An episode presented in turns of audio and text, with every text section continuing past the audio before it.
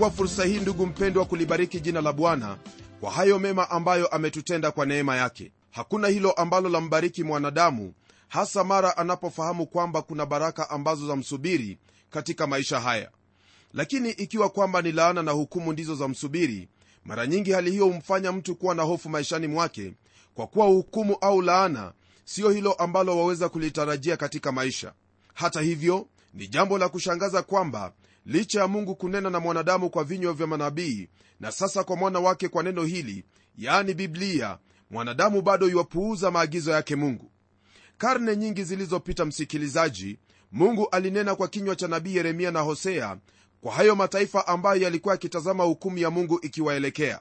Ijapokuwa ujumbe wa hao manabii ndugu msikilizaji uliwalenga wale waisraeli ujumbe huo pia watufaa sisi wakati huu. Katika biblia baadhi ya hayo maandiko ambayo yanatuhusu sisi kama taifa na jamii ni haya ambayo yanapatikana katika kitabu hiki cha hosea na hicho kitabu cha yeremia. Mataifa hayo yaliyokuwa yakipokea maonyo yake mungu kupitia hawa manabii hawakuzingatia hayo ambayo walikuwa wakiambiwa na hivyo kusababisha hukumu ya mungu kumwagwa juu yao. Ni tumaini langu kwamba unaposikia haya ambayo mungu ananena nawe kupitia neno hili utasikia na kutenda kulingana nalo. Na kwa njia hiyo basi utapata baraka zake mungu na wala si hukumu kama vile ilivyokuwa kwa mataifa hayo ya yuda na israeli. Karibu basi mwenzangu ili tuendelee na somo letu leo ambalo latoka kwenye kitabu hiki cha hosea sura ya 8 kuanzia aya ya kwanza hadi sura ya 9 aya ya 6 wazo kuu ambalo tutalizingatia kwenye sehemu hii ni kuhusu jinsi ambavyo israeli waligeuka na kuanza kuabudu sanamu ya dhahabu iliyokuwa imefanywa kwa mfano wa ndama na pia kuteneza madhabahu ya dhambi. Msikilizaji kadri ya vile ambavyo israeli ilivyotanga mbali na mungu ndivyo walivyomtazamia mfalme wao na mali waliokuwa nayo ili wapate ukombozi. Neno lake bwana latuambia hivi kwenye aya ya kwanza hadi nne katika kitabu hiki cha hosea sura ya nane. Tia baragumu kinywani mwako. Kama tai anakuja juu ya nyumba ya bwana kwa sababu wamelihalifu agano langu wameiasi sheria yangu watamlilia mungu wangu sisi israeli tunakujua. Israeli ameyatupa yaliyo mema adui watamfuatia. Wamesimamisha wafalme lakini si kwa shauri langu. Wamejifanyia wakuu lakini nalikuwa sina habari. Kwa fedha yao na dhahabu yao wamejifanyizia sanamu kusudi wakatiliwe mbali. Kwenye aya hii mwenzangu mungu anaelezea sababu ya yeye kuwahukumu hawa wana wa israeli kwa kuwapeleka uhamishoni neno hili latuambia kwamba wao wamelihalifu agano lake wameasi sheria zake. Hapo awali kwenye sura ya kwanza tulisoma orodha ya dhambi hizo ambazo mungu alikuwa akiteta na hao wana wa israeli. Kama vile inavyofahamika mungu alikuwa amefanya agano na ibrahimu agano ambalo liliwahusisha moja kwa moja.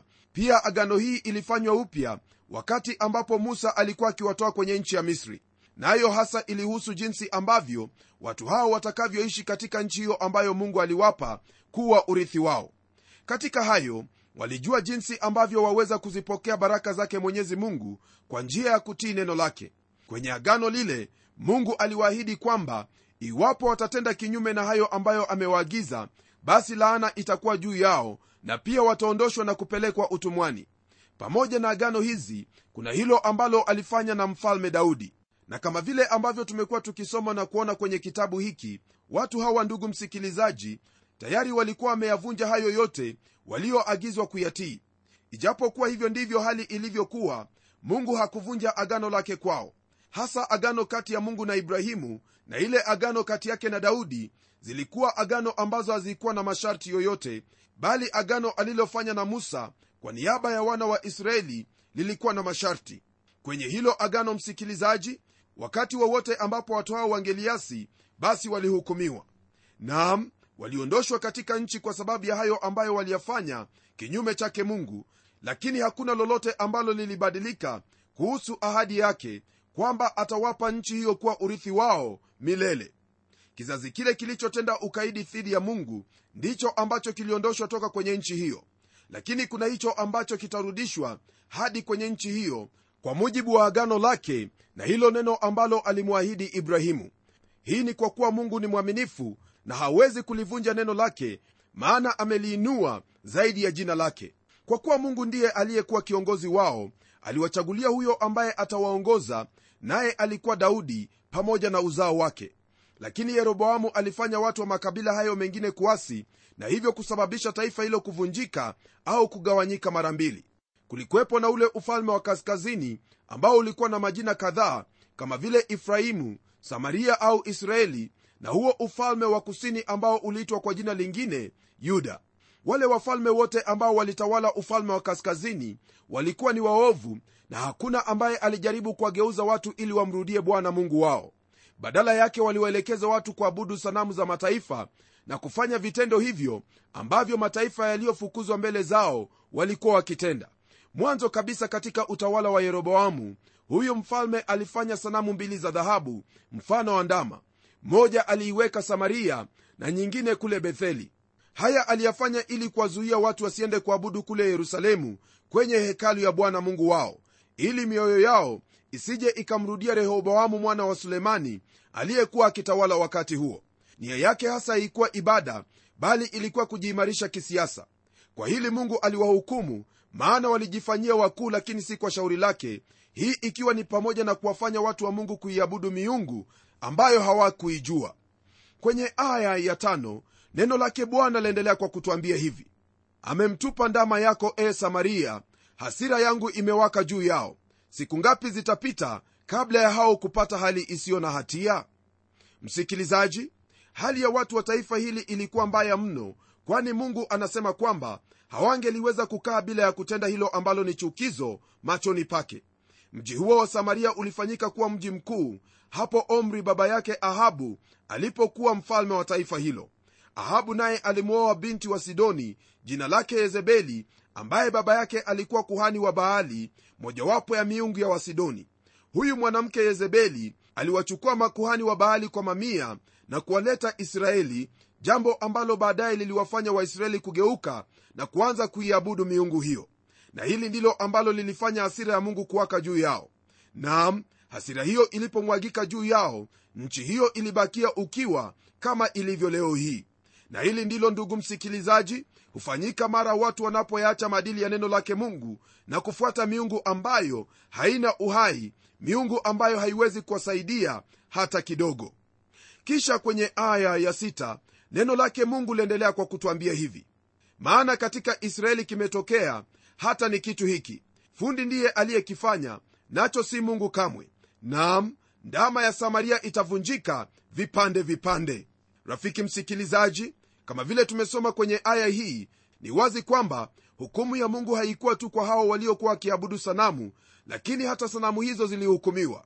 Leo hii hata ukitafuta vipi ndama hizo hauwezi kuzipata ishara kwamba wote wanaoabudu sanamu na vitu vingine watafanana na miungu hiyo. Kisha kwenye aya ya saba, neno la mungu liendelea kwa kusema hivi kwa maana wao hupanda upepo nao watavuna tufani. Nafaka haina bua machipuko yake hayatoi masuke hata ikiwa yatoa wageni watayameza. Hili ambalo twalisoma hapa ndugu msikilizaji latuonyesha na kutufahamisha kwamba kwa sababu ya dhambi za watu hawa mungu atawahukumu kwa njaa na ukame na hata kukiwepo na mavuno ya aina yoyote wageni ndio watakaokula. Jambo hili lafaa sisi kulifahamu vyema kabisa na kujiepusha na hayo yote ambaye ni chukizo au dhambi machoni pake mungu. Maana mshahara wa dhambi ndugu msikilizaji daima itakuwa ni mauti na haitabadilika hata siku moja. Haijalishi kama unamwamini mungu wa israeli au la bali kile ambacho kipo ni kwamba huyo ndiye mungu naye anatawala katika mambo ya falme zote na katika mambo ya wanadamu na dhambi ataihukumu maana dhambi ni chukizo machoni pake. Nayo aya ya nane yaendelea kwa kutwambia kwamba israeli amemezwa. Sasa wamo miongoni mwa mataifa kama chombo kisichopendeza. Ndugu msikilizaji hili ambalo twalisoma hapa ni jambo ambalo nataka usikize kwa umakini kabisa. Kwa neno la mungu mungu alisema kwamba israeli imemezwa na hivyo ndivyo ilivyo leo hii. Basi nitasema nini kuhusu jambo hili? Nitasema kwamba kwa msingi wa hili ambalo twalisoma hapa na matukio ambayo yamedhihirishwa katika ulimwengu wetu leo hii basi huna budi kuliamini neno hili yani biblia kwamba ndilo neno lake mungu. Israeli amemezwa na sasa yumo miongoni mwa mataifa. Na kwa ufahamu wako ndugu msikilizaji waisraeli walioko katika mataifa ni wengi mno kuliko wale walioko katika nchi hiyo sasa hivi. Tunapoangalia kwenye aya ya kufuatia yani aya ya tisa, neno lake mungu liendelea kwa kutwambia hivi. Kwa maana wamekwea kwenda ashuru mfano wa punda wa mwituni aliye peke yake. Ifrahimu ameajiri wapenzi. Nam hapa tena ndugu yangu twapata hilo ambalo lilimfanya mungu kuhukumu israeli. Hasa jambo hili lahusu wakati huo ambapo israeli alienda kwa ashuru ili kutafuta usaidizi kutoka huko badala ya kumgeukia bwana mungu wao. Licha ya wao kutafuta uhusiano na ashuru kwa njia hiyo jambo hilo halikuwezekana kwani mungu alilitumia taifa hilo la ashuru ili kuwahukumu. Kwenye aya ya 111 neno lake mungu liendelea kutupatia maelezo zaidi kuhusu yale ambayo yalikuwa yakitendeka. Nalo neno lasema hivi. Nam ijapokuwa waajiri kati ya mataifa sasa nitawakusanya nao wanaanza kupunguka kwa sababu ya mzigo wa mfalme wa wakuu. Kwa kuwa efraimu ameongeza madhabahu kwa dhambi madhabahu zimekuwa dhambi kwake. Kama vile sote twafahamu madhabahu ndugu msikilizaji ni sehemu ya ibada kwa mungu. Naye aliwapa wana wa israeli ili kwamba watumie madhabahu kwa kumwabudu yeye. Hili ndilo ambalo tuliliona kwenye kitabu cha webrania hasa kwamba kanisa lina madhabahu ambayo ni dhahiri nayo na yako huko mbinguni kristo akiwa mhudumu wayo maana yeye ndiye kuhani mkuu anayetushughulikia na kutuombea. Lakini hapa twamsikia mungu akisema kwamba madhabahu ambayo waisraeli walikuwa nayo haikuwa sehemu ya ibada kama vile yahitajika bali ilikuwa ni madhabahu ya dhambi. Efrahimu alikuwa amegeukia dini aligeukia ibada ya sanamu ambayo haikuwa ya msaada wowote ule bali ilifanya hukumu ya mungu imwagike juu ya taifa hilo. Kwenye aya ya 12 neno lake bwana latuambia hivi nijapomwandikia sheria yangu katika amri elfu kumi zimehesabiwa kuwa ni kitu kigeni. Hakika msikilizaji watu hao walikuwa wamepotea kabisa kwani hawakujua lolote kumuhusu mungu wao. Licha ya mungu kuwapa sheria zake wao waliona sheria hizo kuwa ni kitu kigeni. Hukumu ya mungu juu ya watu hawa ni sawa na hiyo ya kizazi hiki watu wa siku hizi wanapolisikia neno la mungu wao huliona kuwa ni kitu kigeni kabisa. Na kwako wewe msikilizaji ningelipenda kukuhimiza ulisome neno la mungu bila kukoma kwa kuwa hili neno ndilo uzima wako ndiyo ngao yako ndiyo maji ya kupoza kiu chako. Neno hili litakupa maarifa ya kuyaishi maisha haya kwa ushindi na pia katika baraka zake mwenyezi mungu. Soma neno tenda neno naye mungu atakupenda na atafanya maskani yake ndani yako na bila shaka utakuwa ni mbarikiwa. Kisha kwenye aya ya 13 neno lake bwana liendelea kutwambia hivi. Kwa habari za dhabihu za matoleo yangu hutoa dhabihu ya nyama na kuila lakini bwana hawakubali. Sasa ataukumbuka uovu wao na kuwapatiliza dhambi zao. Watarudi kwenda misri. Ndugu yangu kutokana na aya hii watu hao walifanya ibada zao kama desturi bila ya kuwa na moyo huo ambao ulitokana kwa kumpenda mungu na kumfanyia ibada kwa heshima na kwa kuwa mungu alikuwa akiyaona haya yote hakukubali dhabihu zao hata kidogo. Jambo hili ni jambo ambalo pia latendeka leo hii katika sehemu nyingi za ibada. Yaani mtu yuwaweza kuwa kwenye ibada lakini mawazo yake ni mbali sana na hayo yote ambayo yanaendelea. Ni tabia mbaya sana ndugu yangu kuwa na hali kama hiyo na huku ulikuwa umefika kwenye sehemu hiyo ili kumwabudu mungu. Kwa hawa watu wa efraimu neno lasema kwamba mungu atakumbuka uovu wao na kuwapatiliza dhambi zao. Na isitoshe pia watarudi misri jambo ambalo laonyesha kwamba watarudi katika utumwa. Hili ambalo mungu asema kwamba litawapata ndilo ambalo humpata kila mmoja ambaye huwa na mwenendo kama huo mbele zake mungu. Ni imani yangu kwamba utakuwa miongoni mwa hao ambao wanamwabudu bwana katika kweli na roho kwa kuwa mungu anawatafuta kama hao ili wamwabudu. Ndugu msikilizaji kwa kumalizia sura ya nane, neno la mungu latuambia hivi kwenye aya ya 14 maana israeli amemsahau mumba wake naye amejenga nyumba za enzi na yuda ameongeza miji yenye maboma lakini nitapeleka moto juu ya miji yake nao utaziteketeza ngome zake.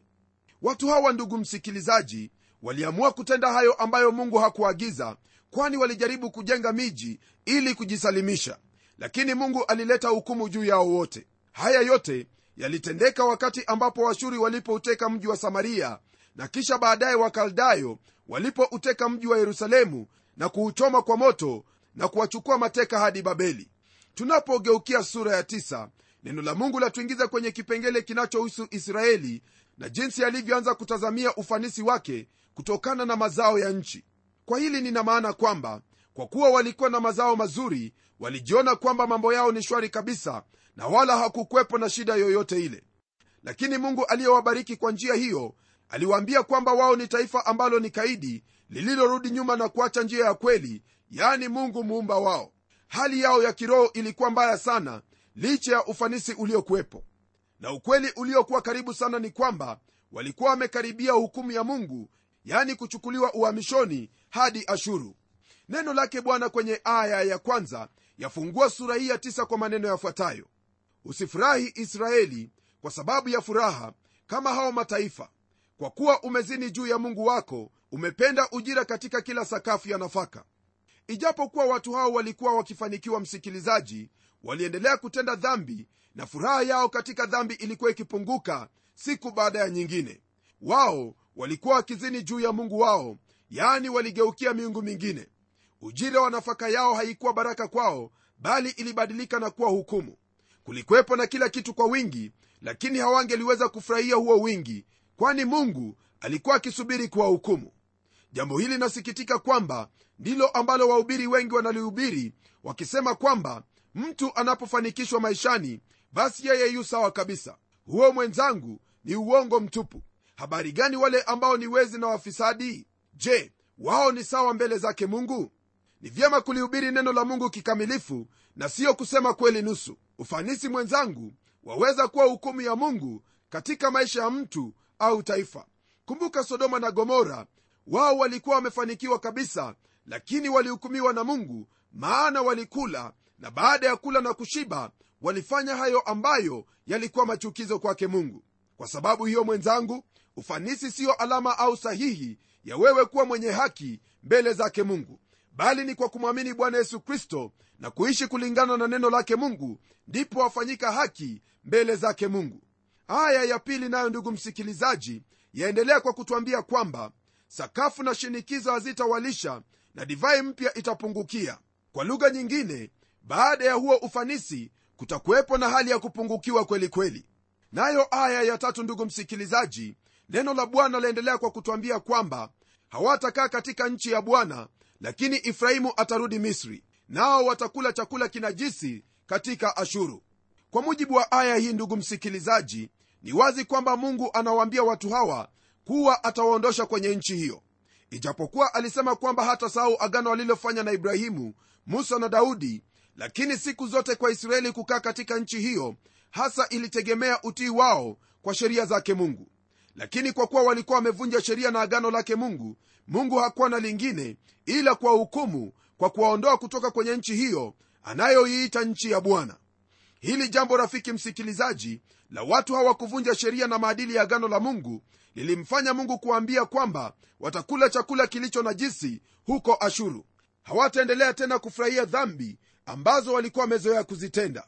Aya ya hadi neno lake bwana lina haya ya kutwambia hawatammiminia bwana divai wala hazitampendeza sadaka zao. Mkate wao utakuwa kama chakula cha matanga kwao. Wote watakao kila watatiwa unajisi kwa maana mkate wao utakuwa kwa shauku zao. Hautaingia katika nyumba ya bwana. Mtafanya nini katika siku ya mkutano wa idi na katika siku ya karamu ya bwana? Kwa maana tazama wamekwenda zao ili kukimbia uharibifu lakini misri itawakusanya.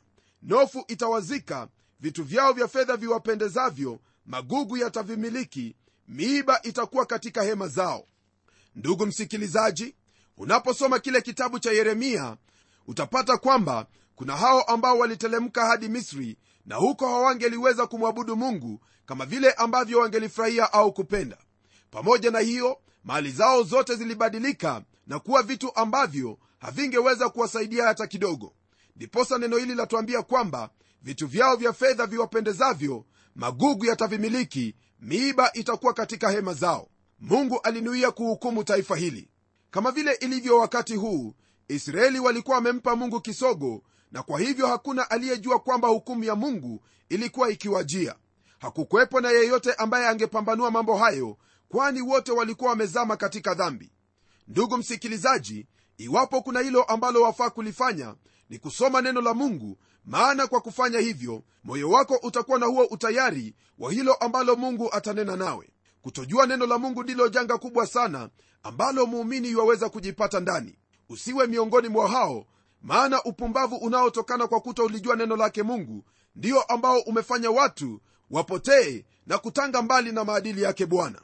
Kwa kweli rafiki yangu mungu alikuwa amemaanisha kuwahukumu watu hawa iwapo hawatageuka na kuyaacha maovu yao na hili ambalo twalisoma hapa ndilo ambalo lilitendeka kwa hao watu wa israeli. Na isitoshe jambo hili ndilo ambalo humpata yeyote yule anayekosa kulipokea neno lake mungu. Kuna huo uwezekano wa kupuuza neno hili wakati huu. Lakini siku yaja ndugu yangu ambapo utasimama mbele ya neno hili ambapo utasimama mbele ya neno hili hili na kutoa hesabu yako. Je hesabu yako itakuwa ipi? Je itakuwa kwamba ulipuuza neno hili au itakuwa kwamba neno hili litakutetea na kusema kwamba ulitenda kulingana na maadili yake? Hilo nitakuachia ulitafakari ninapoomba pamoja nawe. Na tuombe. Baba mfalme katika jina la mwanao yesu kristo asante kwa kuwa wewe ni mungu na wala hakuna mungu kama wewe. Neno lako bwana nimelinena kama vile ulivyoniagiza na sasa namwombea ndugu yangu msikilizaji kwamba kwa haya yote ambayo tumejifunza siku ya leo atayachukua na kuyaweka moyoni mwake na kuyatenda kwani hayo ndiyo mapenzi yako? Mbariki na kumwinua katika kila hali hasa anapofanya jitihada ya kuyatii maandiko haya kwa uwezo wa roho mtakatifu na kwa neema yako kwa kuwa ni mtoto wako. Naomba haya nikijua kwamba ndiyo utakayoyatenda kwa kuwa nimeomba katika jina la yesu kristo aliye bwana na mwokozi wetu. Amen. Ndugu yangu hakuna lile ambalo ni la muhimu sana maishani kuliko kulijua neno lake mungu na kulitenda. Maana kwa kufanya hivyo utafanyika rafiki yake kristo naye atakusaidia siku zote za maisha yako. Mtegemee kristo naye kristo atakulinda na hayo yote ambayo yaweza kukuletea hukumu katika maisha yako. Hadi kipindi kijacho na kutakia heri na baraka zake mungu tutakapokutana. Mimi ni mchungaji wako jofre wanjala munialo na neno litaendelea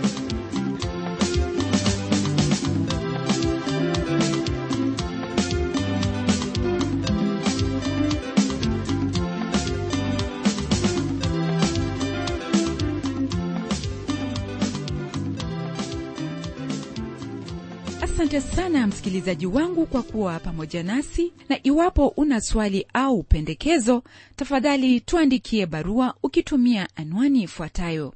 Andika kwa mtayarishi kipindi cha neno transworld radio. Sanduku la posta ni 21514 nairobi kenya. Pia waweza kutumia anwani yangu ya email ambayo ni pomodo at twr.co.ke. Nimengojea barua yako kwa hamu, msikilizaji wangu, na hadi wakati mwingine, ndimi mtayarishi wa kipindi hiki Pamela Umodo, ambaye ninakuaga nikikutakia baraka za Mwenyezi Mungu. Neno litaendelea.